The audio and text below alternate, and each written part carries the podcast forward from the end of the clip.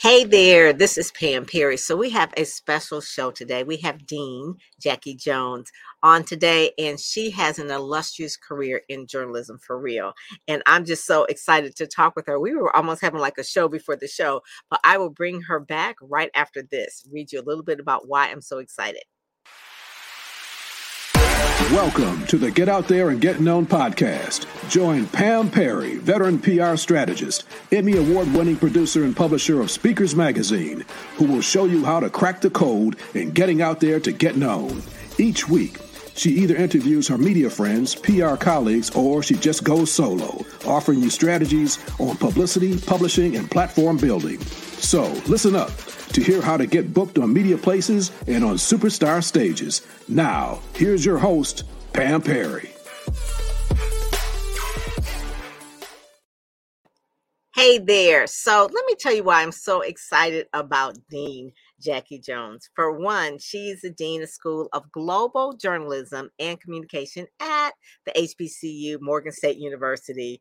Uh, and she is really, she's a, a veteran newswoman who's worked at a variety of capacity in newsrooms around the country, including the Baltimore Evening Sun, the Detroit Free Press, which is where I work, uh, New York uh, Newsday, Philadelphia Daily News, the Milwaukee Journal Sentinel, the Washington Post. And then while she was at the New York Newsday, she was a member of the newsroom team that won a Pulitzer Prize in 1992 on spot news coverage big deal. Okay. She also served as the board of directors of NABJ. You know, I talk about that all the time. We had Greg Lee on not too long ago. I love all of my NABJ uh, members and friends and represented NABJ on uh, Crediting Council of Education in journalism and mass communication for more than 25 years. In addition, she worked as a senior lecturer at Penn State University and has taught as an adjunct professor on several institutions, including New York, Wayne State, woohoo, and Howard University. As a chair, uh, Jones has overseen the development department's digital newsroom as a creator of student training in emerging and re- in reporting opportunities on multiple stages from the coverage of disturbances in Baltimore in the wake of the death of Freddie Gray to Maryland election coverage reporting from Cuba and Greece. Um, MMJN's Morgan Morgan's most notable uh, reports include a multimedia report on Baltimore's youth curfew law and report on sexual assault on campus. Uh, Bridging Selma and the Broken Plate and collaborations between SGJC and uh, West Virginia's University's Reed College of Media are part partnerships looking at social justice issues on a national scale. And so she has really been what I call around the block for a while. um, I just I just love you. Thank you, Dean Jackie, for just being a part of um, Get Out There, Get Known podcast because one of the things that I wanted to have, I was chasing her down for so many times, is that I, one, you have such a illustrious career. So when you look at what you were doing back in the 80s as an African American woman in a newsroom, there weren't a lot of us. And you look at like 30 years later, it's still not a lot, but we're more needed than ever. And so we were talking about a mutual friend that we had was Susan Watson. Mm-hmm. Susan Watson, I'll tell you a story now about Susan Watson. So when I was in college, I was in the journalism school at Wayne State. And uh, one of the things that I had heard that there was this black woman who was a city editor at the Detroit Free Press. I'm like, what? I was like, I must meet her and interview her because at the time I was working at the South End. So I go down there and I get the get on the phone and Susan says, "Okay, sure, come on in." So I get on the phone and she's talking. I'm interviewing her, and I put on my tape recorder because we had these cassette tapes, and I hit it, and I start it starts playing, and I'm asking her questions, thinking I'm all big time, and she looks at me, she says, "Are you gonna take notes?" I said, "No, I'm got it on tape." She says, Listen, you need to pull out that pad of paper. shit out of luck if that thing when you get home and you don't have. and I'm like 20 years old. I was like, okay, ma'am. I was like, oh my God, you know, but when she when she said it, I was like, I just love her. She is hard as nails but just so good and so sweet. So she's gone on to be in glory right now. You know, she she passed several years ago, but she was the one that really was a mentor to me, um, and also tell us your Susan Watson story as well. Yeah, well, you know, there's just that that Susan was so straightforward, and and uh, she hired me um, when the the Washington Star uh, folded in 1981. Susan was city editor, and she came to, to DC and interviewed a bunch of us, and she ended up hiring me to work for her. And I remember one day somebody was just giving her the blues about an assignment, like, ah, I don't want to do this, and you know, this makes no sense, and you know, just going on and on. And so she said, So you'll be going and then I want you to do this and call me when you get there. Thank you. she just, as if they has not said a word, she just dispatched them. And her mm-hmm. other line, because back then newspapers were were more robust and more of them in circulation. And so she would always say, if someone complained, there are 2,500 other newspapers in the United States, and I'm sure there's one where you will be happy. I loved it. I mean, when she said that to me, Dean Jackie, when she said that to me, I was like, oh my God. I was like, she says, you can be shit out of luck if you get home in that thing, you don't get that tape. I was like, yeah. okay, ma'am. And it would have it, that was in 80, whatever year. You probably had just passed. So I graduated from in 83. So it would have it, I would work at the Free Press. So mm-hmm. I was mm-hmm. working in the advertising department and also doing some stringing as well. So I would see her from time to time and that sort of thing. And she would always laugh. She says, Yep, you finally realize that you got to pull that pad out, right? I said, Yes, yes, ma'am. I sure do. I sure do. So tell us about your career. And right now you're at Morgan State. You're the dean of it's a, the long title of the global journalism and this and that. But the, the main thing is that you are really focusing on the issues that are really for, for obviously it's a HBCU, but one of the main things you're focusing on ethics, um, international journalism, a lot of things that have to do with the, the social climate from today as well. So, you know, you would think, you know, coming out of the 80s with first generation of like a lot of blood of African Americans coming into journalism. And now we've got, you know, we're covering stuff like the Buffalo shooting and and and all those kind of things. White supremacy is on the rise, and it's like, where do you see the the role? I guess you would say for journalists today versus where they were back then and versus now. Yeah, I think there are a couple of things that that are are, are at play. One is um, uh, getting the public trust. I think that there have been people who have been very successful in in diminishing the value that the public puts in news media. And we have not done a good job of distinguishing ourselves from the other claptrap that's out there. Uh, they they look professional. They look uh, uh, like a, a, a news anchor. They sound serious. They have the right tone. They have mastered all of that, the the look and the sound. And so people just kind of go with something that sounds reasonable to them. I was I was telling uh, DeWayne Wickham, who was our founding dean, and and, and my you know, obviously my predecessor in the job. Mm-hmm. And I said, think about it. If um, white people are currently afraid, or a group of white people, let me not put all of them in the same boat, mm-hmm. um, uh, have bought into this replacement theory. And you think about Roe v. Wade.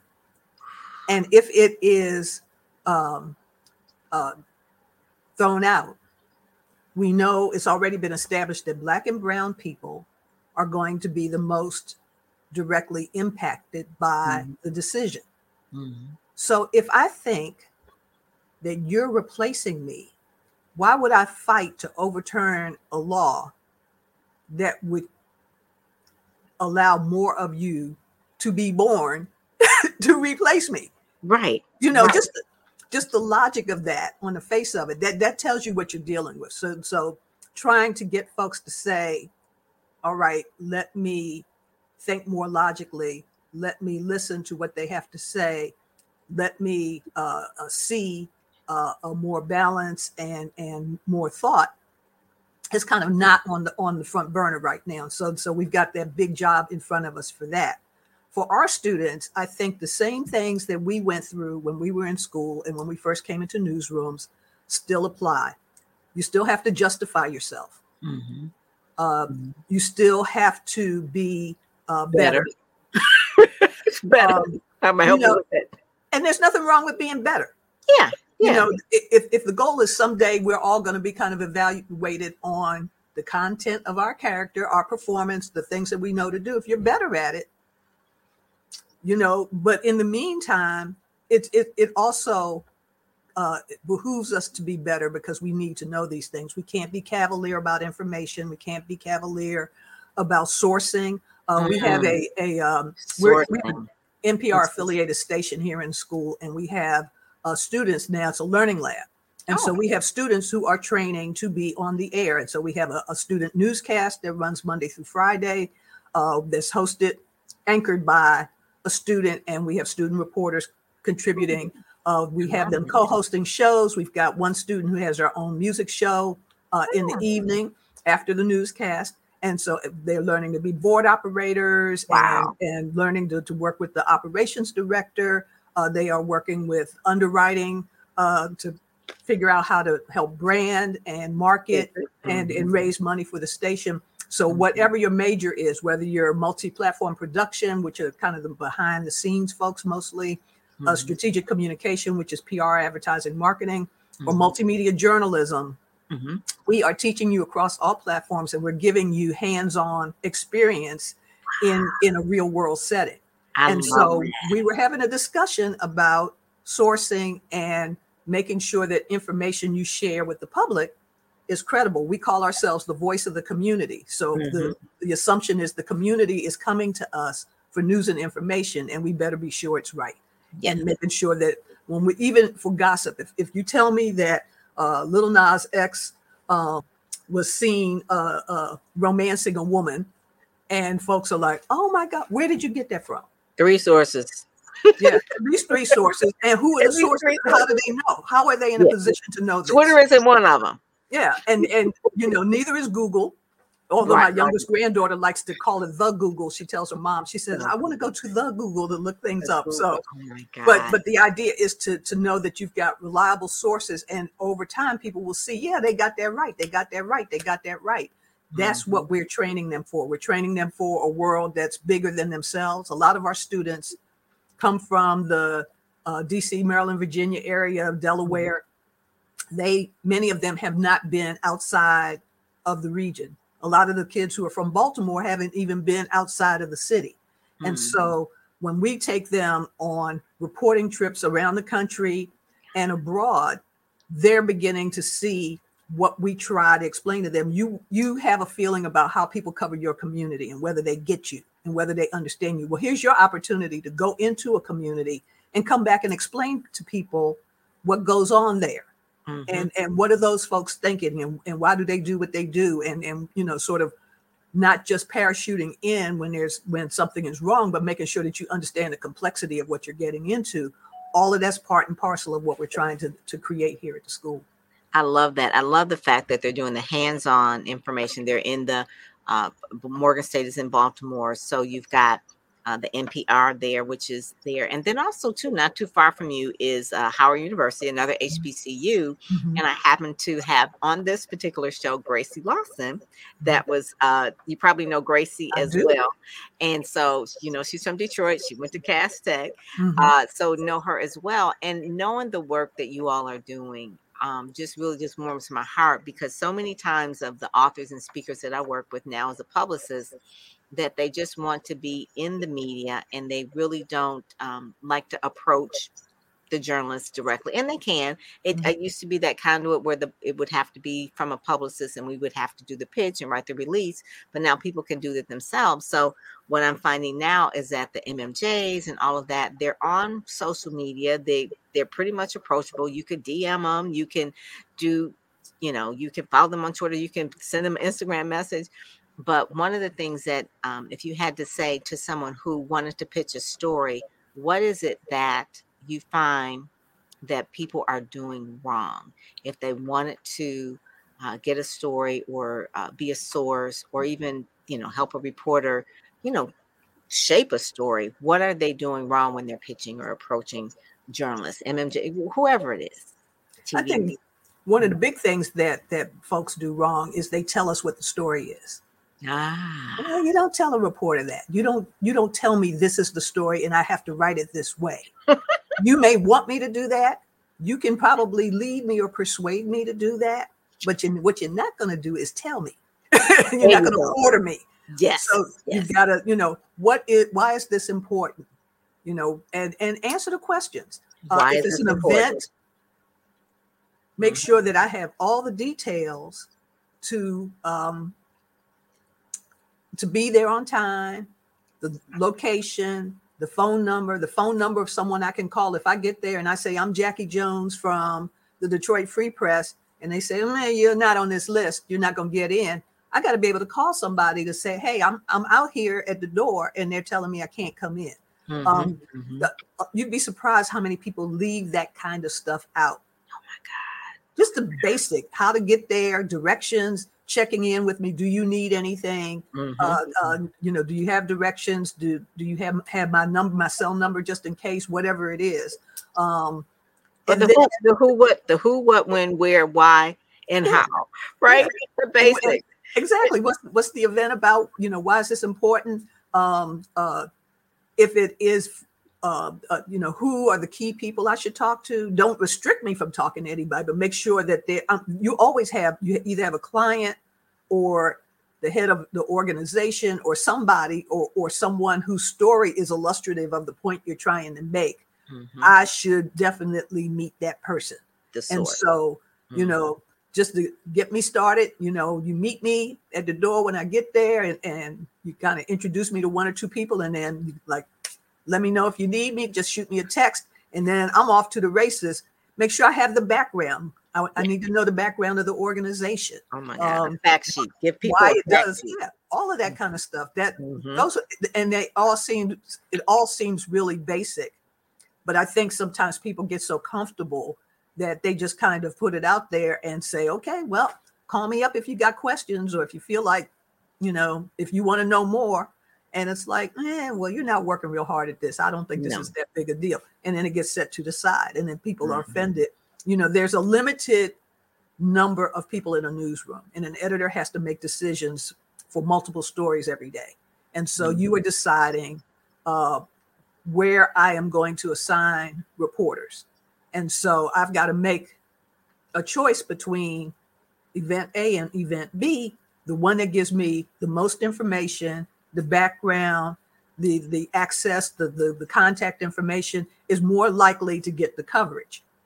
And so, you know, you develop a relationship. Don't just randomly uh, uh, call any reporter. Make sure that the reporter covers the area that that you represent.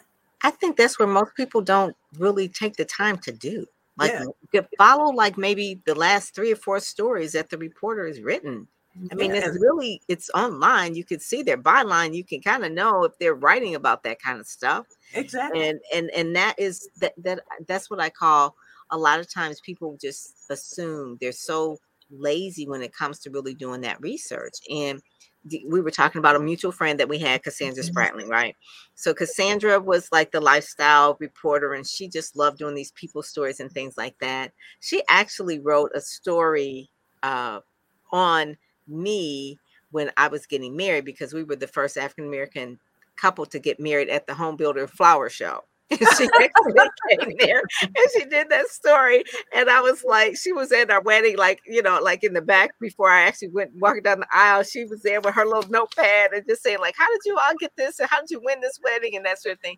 But Cassandra, you would know that she's writing these human interest stories. Mm-hmm. I'm not gonna pitch her like a, a, product story or you know she's going to take a human interest story so just knowing her be uh, she's retired now mm-hmm. sort of kind of but but i know the reason why she got into journalism she was an excellent writer and she was very observant. What's your why? Why have you been in it so long and why do you still have this passion about it i guess you would say? What what what sparks you in it or who sparks you into it? I think the people stories are, are the things i want to i'm i always want to know what's going on. Okay. And, and then I, I want to know why, and I want to know, well, you know, well, who said that, and and why is that important? And and so the the why is always the thing that's going to get me and make me pay attention to something and trying to go a little deeper, go a little little uh, farther with it. I'll tell you, I taught uh, as an adjunct off and on at, at Howard uh, mm-hmm. Uh, for several years, and um, Shaquille Brewster, who's on MSNBC, was one of my students, hmm. and he was wonderful. First of all, he was a wonderful writer, so he could write on any platform. Uh, but he was naturally curious. So I gave this this class uh, an assignment to cover a meeting. You know, just get practice going to like a zoning board meeting or school board meeting or whatever. And whatever the topic was, uh, someone referenced the school board and he got curious. And so the school board meeting was the next night, and our class wasn't until the day after that. So he had an extra day to work on the story. So on his own, he went to the school board meeting.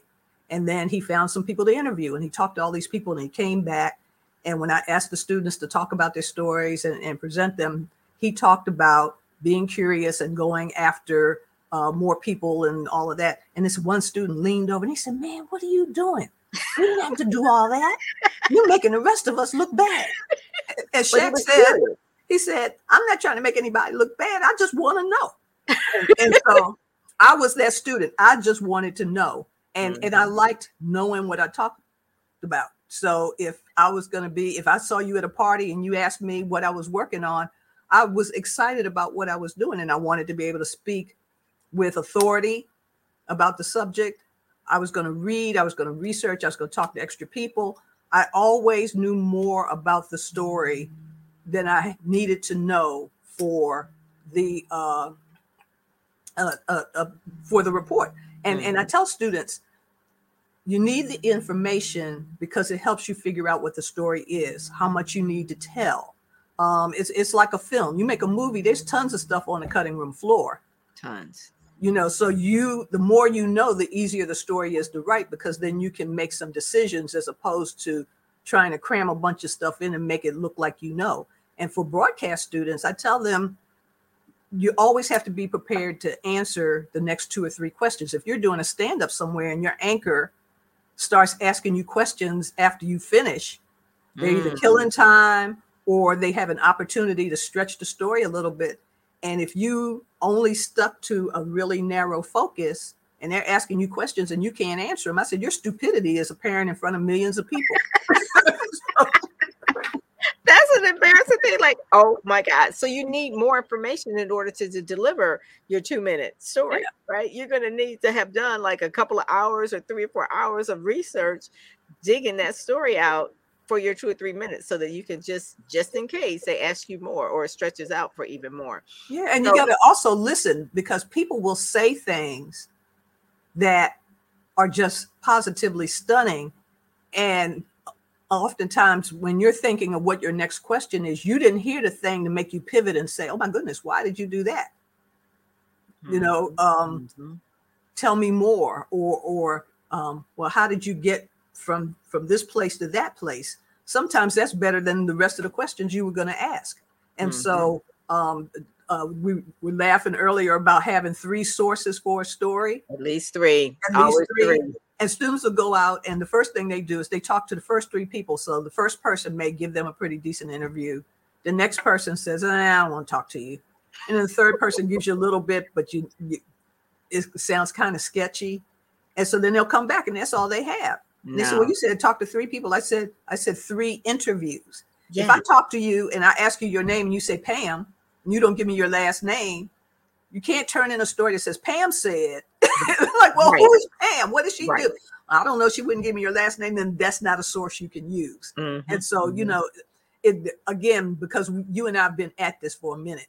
Mm-hmm. It, it, mm-hmm. it seems like the obvious thing is to ask somebody their last name, to ask them uh, uh, what they do or where they're from or, or yeah. how they're in a position to know what they know. But it, it has to be trained. It's not an automatic thing. It, you, you have to ask questions that you might not normally ask someone. If I met you at a party and you were telling me about your new house, you don't know me from Adam. So I'm not going to ask you how much you paid for your house. Now, if I'm doing a story about you buying this house or going into foreclosure or bankruptcy, then I've got to ask you a bunch of nosy questions. How much did the house cost? How much mm-hmm. money do you mm-hmm. make? Mm-hmm. Mm-hmm. Did you mm-hmm. really think you could afford that note? you know, that's those are the, the those are the real main things. Yeah. I always felt when I was at Wayne and I was majoring in journalism, one of the the main things that was a class that I it was like we had to take it. It was ethics, right? We had to take it. It's like, oh, I just want to write. I don't want to know about. I don't want. I don't. And and media law. So mm-hmm. ethics is one of the things that I think because journalism is quote unquote citizen journalism now, right? Mm-hmm. We got the citizen journalism where there's no such thing as really uh, ethics, so to speak, because you just have your camera, you got your microphone, you're out here, you're just saying whatever. And I even see some of the things we call it editorializing, right? It's like, okay, you're edit- editorializing. And I remember I would turn in the story sometimes, and the and the instructor would send it back says, You're editorializing. Where's the where's the fact factual mm-hmm. information for that? It's like, uh, you know, and it was always those things that stuck with me. So let's talk about ethics really today in terms of how to really get people to understand that because the Washington Post and all the places that you went to Milwaukee and and and things like that, Detroit Free Press, ethics is really really key. Being subjective is really really uh, being objective is very very key. You can't be subjective about a story. And so when I tell people, I said when you're pitching a journalist or a producer or whatever, they have to go through a lens that you don't you want your story in there. I said, but it's going through a lens that only they have. They're trained with ethics. They're trained um, to make sure that it is sourced. So, kind of tell us a little bit about how I won't say how ethics have changed, but how you have to make it more important for the students to really know and how that is the lens. That's why people, if someone posts something on Facebook, just so Dean Jack, if someone posts something on Facebook and they say whatever they are about how wonderful they are, that's great a lot of people will just say, "Oh, congratulations!" and you know, won this award. But if it's actually in the newspaper and and it's written about them, that has more credibility. And people say, "Well, why does it have more credibility?" It it was a harder, harder stringent that they had to go through. It was verifiable, mm-hmm. and that has to do with ethics. And I always tell people, there's no there's no rules for social media. It is media, and it can be amplified but the but the main thing of journalism is that it has that lens of ethics. So explain how you see ethics today. Yeah. I think that that ethics are ethics. You have them or you don't. You know the the way you focus on it is making sure that you're not breaking any basic ethical rules. I can't write a story about someone with whom i am involved or related to. I cannot do a story um, where there is some sort of conflict of interest if I uh, own a company, you know, or um, and and even it, it, goes beyond that. My brother, my late brother, for example, loved the fact that I was a, a journalist, and he would try to invoke my name to get better service at a restaurant or in a store. And I told him, I said, "You're going to cost me my job." Mm-hmm. Because one day he went in someplace and he was you know, raising the roof, and they threw him out. And he said, and my sister's an editor at the Washington Post, and she's going to make sure that your business goes down in flames. And I just thought, oh, Jesus, help me. And so oh I told God. him, I said, you cannot use my name to do anything. I can't use my name. I cannot uh, write a complaint about a problem I have with a business on company stationery. Right. I don't call them from the the office phone. I use my personal cell phone to mm-hmm. call. I use my personal laptop if I'm going to write an email or a letter of, of complaint. Mm-hmm. You don't you don't mix the two. Um, mm-hmm. The other thing is that people will try to um, uh, uh, tell you, or, or let me back up. A couple of things. One is do not try to inflate who you are as a journalist do not try to make your story look like you've got something that you don't. I caught a student uh, trying to pass off a story as an exclusive uh, interview when, in fact, she was in at a at a news, you know, at a at a panel, and then they had a Q and A afterwards, and she was one of the people whose question was taken by the the key panelists. I think it was like an interview with Bobby Brown or something, and um, she had this this little clip that said in an exclusive interview with SGJC, Bobby Brown said, and I said, "Weren't you at that panel about Bobby Brown?" She said, "Yeah." I said, "How did?" I said, "Did you get to talk to him separately afterwards?" She said, "No, no." I answered the question. I said, "No, no, no, no, baby, that's not an exclusive." Right. That is unethical because you are portraying. She said, "Well, how do I get credit for asking a question?" I said, "You're a TV reporter. If you have in the clip that shows you standing up and asking Brown a question and his responding, then they know the question came from you. If we have to shorten the clip to say, you know, when asked XYZ, Brown said, but it's yeah. not an exclusive. It's right. not exclusive to you. Everybody in that room heard it. Everybody in the room could use that quote. You don't accept gifts. your family cannot accept gifts. I, mm-hmm. I worked with a guy who said when he, he covered a, uh, some wealthy guy who had done some philanthropic thing, and the guy wrote him afterward and said, "I really enjoyed the story. It was so nice. What can I what can I send you?" And he said, "No, you know, no thanks, need it. I'm mm-hmm. glad you enjoyed the story." Well, a few days later, this box showed up at home for his wife, and it was a pair of diamond earrings. Oh my God. And so he had to send it back and say, not only can I not accept a gift, but my wife can't either. Because what people don't understand is at some point you take these gifts, you have some lavish dinner, you let somebody, you know, uh, pay for a trip or give you a free, you know, flight on their on their private jet. And then when they don't like the story you've written, they'll say, "Well, you didn't have a problem taking that exactly that gift from me." And so when um, political reporters, for example, when they're riding with a candidate, there is a fee that is charged to be on the bus, on the campaign bus, and your news organization pays for that slot. You are paying your own way. You take a source out, you pay for lunch, and you get reimbursed by the company. You do not accept gifts. Um, mm-hmm. and you certainly if you start if you develop a friendship with a source then you have to go to your editor and say i'm sorry i can't cover this anymore because this the nature of this relationship has crossed the line from source to friendship mm-hmm. and i mm-hmm. have a conflict of interest mm-hmm. and so you just you, they're just basic things that we have to do and you have to stay on top of that um, you don't like i said you don't want to misrepresent yourself you don't um, pretend that uh, if I if I'm trying to catch you in something, if I fancy myself as an investigative reporter, mm-hmm, mm-hmm. I cannot pose as something I'm not in order to get information from you. I have mm-hmm. to follow the mm-hmm. basic rules. If we have an off the record conversation, off the record, very strictly speaking, means that not only do I not quote you with this information, I cannot use this information in any way. I can't take what you told me and then go to another source and say, um, I just got this from somebody. Is this accurate? And then use it. So it's all, you know, based on what um,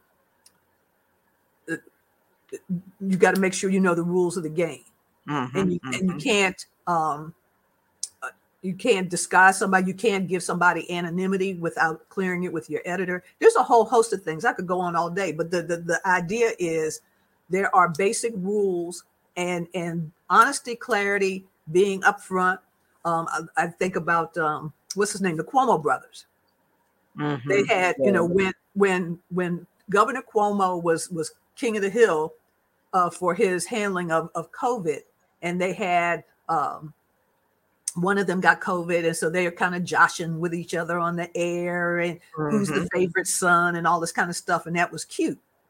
When Governor Cuomo got in trouble oh for his goodness. Me Too issues, all that of a was... sudden, now you can't interview your brother. Well, you shouldn't have interviewed him in the first place. CNN should never have allowed that situation to happen. Mm-hmm. That was a conflict of interest when it was fun, and right. it was a conflict of interest when it got when serious. It and yeah. then he ended up advising his brother, talking to reporters in the newsroom, and finding out what they were getting, what information they were finding out and then passing it on to his brother. Now, if that is not an unethical situation, I don't that know what is. That is that that whole situation was very unethical. And like you said, it was fun for a minute. It was like they were joshing back and forth, and who's the favorite.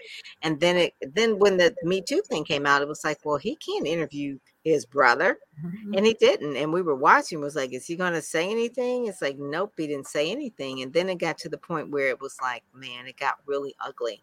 And I really am, um, you know, having journalistic ethics is really important. That's why, you know, you can develop relationships with reporters, but not to the point where you, they're going to do favors for you because they have mm-hmm. ethics. And, um, you know, NABJ talks about ethics whenever they have their convention. There's just, there's, there's, it's not that it's new, but it just has to be re, uh, you know, a lot of people have to just be reminded of that that that whole thing. Even though we have the social media we got the citizen journalists out here and we got all of this you know i heard something on tiktok the other day and someone sent it to me and i was like i don't know if that's true. Mm-hmm. they were like well, i heard you know like you said they look like it they sound like it they smell like it. I said but we don't know if that's true. I mean it was on tiktok yeah. who, you gotta verify that stuff yourself yeah you know, verifying that stuff like yeah. really as, as as DeWayne Wickham likes to say uh, there's too much repeating and not enough reporting. Ooh, I love that. You I know, love and, that. and one of the things I used to do in the classroom was I would make a student, I would make the students take a story that was in the Washington Post or the New York Times, and I would make them figure out how the publication got the information. Who to Mm-hmm. whom did they speak? And then I made them call the same sources and see if they get the same see if they information. get the same information. Oh, I love that. I love that. Do you know I taught uh, journalism? I don't know if, if Renaissance was there when you were in Detroit, but I taught Mm-hmm. journalism for a year. And um, one of the things that I used to have them do was enter in the journalism class. They were ninth and 10th graders. I would have them interview each other. Mhm. And so they would interview each other for the Michigan Chronicle because it would it would have a big picture of whoever was interviewed and then the byline of the interviewer. Do you realize the people who were the people who got the byline? They were like, I don't want to write the story. I want to be the person that has the big picture. I'm like, you know what? I said, this is the journalism class. So we're trying to leave the class with clips because this has to do with your grade. But they were so interested in having their picture. But I remember one of the things that would have them interview each other. And then the person who was interviewed, it says, How did they do? And they were like, um, I don't remember saying that. You know, just certain things Mhm. like I don't remember. It's so they they were editorializing because they knew the person and they were putting in stuff that they never even said. I'm like, Mhm. oh my God. Do you realize we're talking reporters? You report on what's there, not what you're thinking you're fantasizing of, of Yeah. that sort of thing. When I was in school at Wayne, one of the cases that we had to study was the Janet Cooke uh, Mhm. Janet Cooke uh, case of, of her really embellishing a story that wasn't there, whatever it was, whether she had pressure and whatever it, but she went on to write fiction. So that Mhm. was a good thing. But I felt so bad because she was a black woman. You know what I'm saying? I was like, She made it hard for a lot of young black folks. oh my God. uh, going to the Howard Job Fair and going to NABJ after that, Yeah. and students coming out of the job fair in tears because Mhm. employers were saying, "Well, how do I know you're not going to be the next Janet Janet Cooke?" Cooke. Yes. And Yeah. and you know that, but it's it's where this is where confirming stuff, following up that Mhm. what people will tell you is true. As as an editor, I'm going to look and say, "Well, wait a minute." Yeah. This kid never goes to school, but he's eight years old in the fourth grade. You're normally in the third grade at eight. So how did he get to the fourth grade missing all his school? Mhm. Right. Um, the, the- there were just certain things that just didn't make sense. Um, she did Didn't she, up. let's see where she describes the the mother's boyfriend shooting up the kid. And um, I'm thinking, well, how much where- heroin can you put into a child? You can't give him the same amount that an adult would consume. And a a long-term, long-time addict is going to have a different top different tolerance level than somebody who's just starting out. And there were just things that just weren't making sense in the story. And then, but what finally caught her up was not the story. What was her prize that she won? Was No, it, it was a nomination? She won it. She won the Pulitzer Right. Prize. But what caught her was uh, the Associated Press was doing a profile about her, and they got a resume, and they started verifying the things that were on her resume. She said that she had gone to Vassar, that she uh, had studied at the Sorbonne in France, uh, and that she spoke several languages. So they called Vassar, and Vassar said, yes, she went here for two years, but she didn't graduate, or she went for a year, she didn't finish. Um, Mm. The Sorbonne had no record of her ever having attended. So at that point, the reporter from the AP called the Post and said, "Look, some of this stuff isn't checking out. Did she return the Vassar under a different name? Um, you know, is, you know, is is Yeah. Cooke, is Cooke her name? Is it her married name? Um, you know, uh, the Sorbonne says they don't have any record of her." Um, and then so all these things just kind of didn't add up. And so at some point, she was in a room with a bunch of editors, and uh, her resume said that she spoke all these languages, and they had an editor on the foreign desk who spoke like five different languages. And they called him in a room and they had him speak to her in several different languages, and she could not respond. So at Oh that point, they knew that you know they had had you know fallen for a whole lot of fiction. And so an editor took her out and kind of took her for a walk around the block, and she finally admitted that she had made it up. Mm, mm, mm. And then you know you look at the um, what was it the the New Republic, uh, the the uh, Stephen Glass uh, uh, fabricated these stories, and I was talking to I did a lesson plan where, and I talked to Milton Coleman, who was Janet Cooke's editor at the time. Mhm. I talked to uh, the um, the the editor who was Stephen Glass's editor. I talked to editors who dealt with people who either fabricated or uh, uh, um, active imagination. plagiarized other people's work, and they said basically they wrote stereotypes, and people fell for it because they were such good writers. Oh, They were playing into what we think we know mhm, and mhm. so um you you overlook the missing details because the story sounds so good that you just fall for it hook Right. line and sinker and so the editors miss it um if people don't call and complain um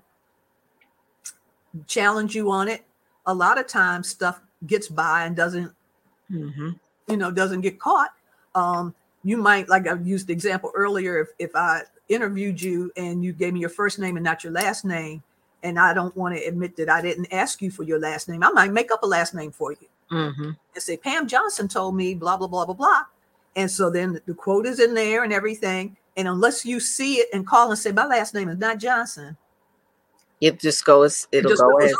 And so, um, you know, th- you have to follow up. When somebody, t- I can tell you that I graduated summa cum laude from Harvard, and then I went on to Oxford, and but you have to call those places and make sure I really was there. Mhm. And then when you find out that that's not true, you call me. I'm Jackie, geez, you know, you told me all this stuff about you, but you know, it it it doesn't add up. You know, is there is there some reason? And then eventually you find out what's going on. And and so when I went to the post, they had a really strict ethics policy. And what they had new hires do, you had to sit down with an editor who sat across from you, a senior editor, who watched you as you read and initialed each page of the policy.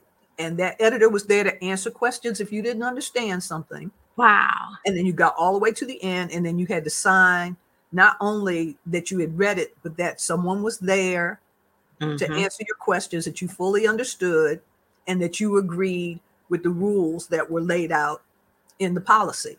So then, Mhm. if you tried to come back later and say, "Well, I didn't know," they got you. yeah, got and that's why that's why the post is, and that's why the post is such a respected paper because of the ethics, the high ethics that they have. They know that if it's in there, it pretty much went through a very screening process, Mhm. strenuous screening process in order to be published. So one of the last questions I just want to ask. So we're we're talking about all the different uh, parts of journalism, you know, the multimedia journalists and that sort of thing. Authors, do you have authors that um, you have taught over the years, or are you yourself an author, or you have working on a next book? Well, I wrote a book uh, back in 20. Geez, I can't even remember the, the year anymore. Um, I had a, uh, a career coaching uh, business Okay. where I worked with journalists who were trying to decide whether they wanted to stay in the business and how they could grow, or if they wanted to translate those skills into something else. Yeah. And I wrote a book about um, the seven ways to uh, uh, improve your career. And so, Mhm. um, and I, in fact, we were talking about Livonia Perryman earlier, and she and I have talked about doing a book about uh, dementia. Um, Mm, both yes, of our mothers, um, mine too. hmm uh, Dementia is a very, very uh, traumatic disease. I mean, it's like they're there and they're healthy, but then they're not there because going back Right. and forth, and it just, yeah, yeah. Yeah, so we've been talking about uh, uh, getting that that done, and now that that her mom has has passed, um, I'm going to circle back to her. But what we wanted to talk about that that is seldom addressed is uh, what um, what it does to the caretaker, Mhm. because you experience feelings that sometimes leave you with guilt. Uh, sometimes you're just overwhelmed and you don't know. You want to ask for help, but you don't know where to begin Mhm. you know who to reach out to um uh, how you have that conversation with your, your folks before something happens when you begin to see the little signs of, especially in the African, memory lost or, or especially or, in the African American community. We don't want to talk about any of that kind of stuff. It's like, ooh, yeah, you know, I don't want to talk about like what's going to happen when or if. It's like then, then then we feel like you know we're putting that on them. It's like, oh my goodness, yeah. It, yeah. It, and then you see them change their personality change and it's kind of like who are you and what did you do with my mother and my father yeah. and i can remember having this incredibly stupid argument with my mother because you forget you forget this is someone who is who not themselves know. right they and don't so know she got mad at me and she cussed me out and she said you go to hell and i said i'll see you there so oh, I just I just remember one of the things I had a dementia coach. There's a coach for everything, and this dementia coach said, when you tell your mother don't you remember? Don't you remember? And you know, obviously, that she doesn't remember. And you're saying this to her over and over again. And you know that she doesn't remember. Who's crazy? Mm-hmm. I guess I'm crazy. She says, so right. So quit doing that. Yeah. She doesn't know, remember when she when you ask her, don't you remember? And you're and you're driving yourself crazy by asking her that and she doesn't so yeah.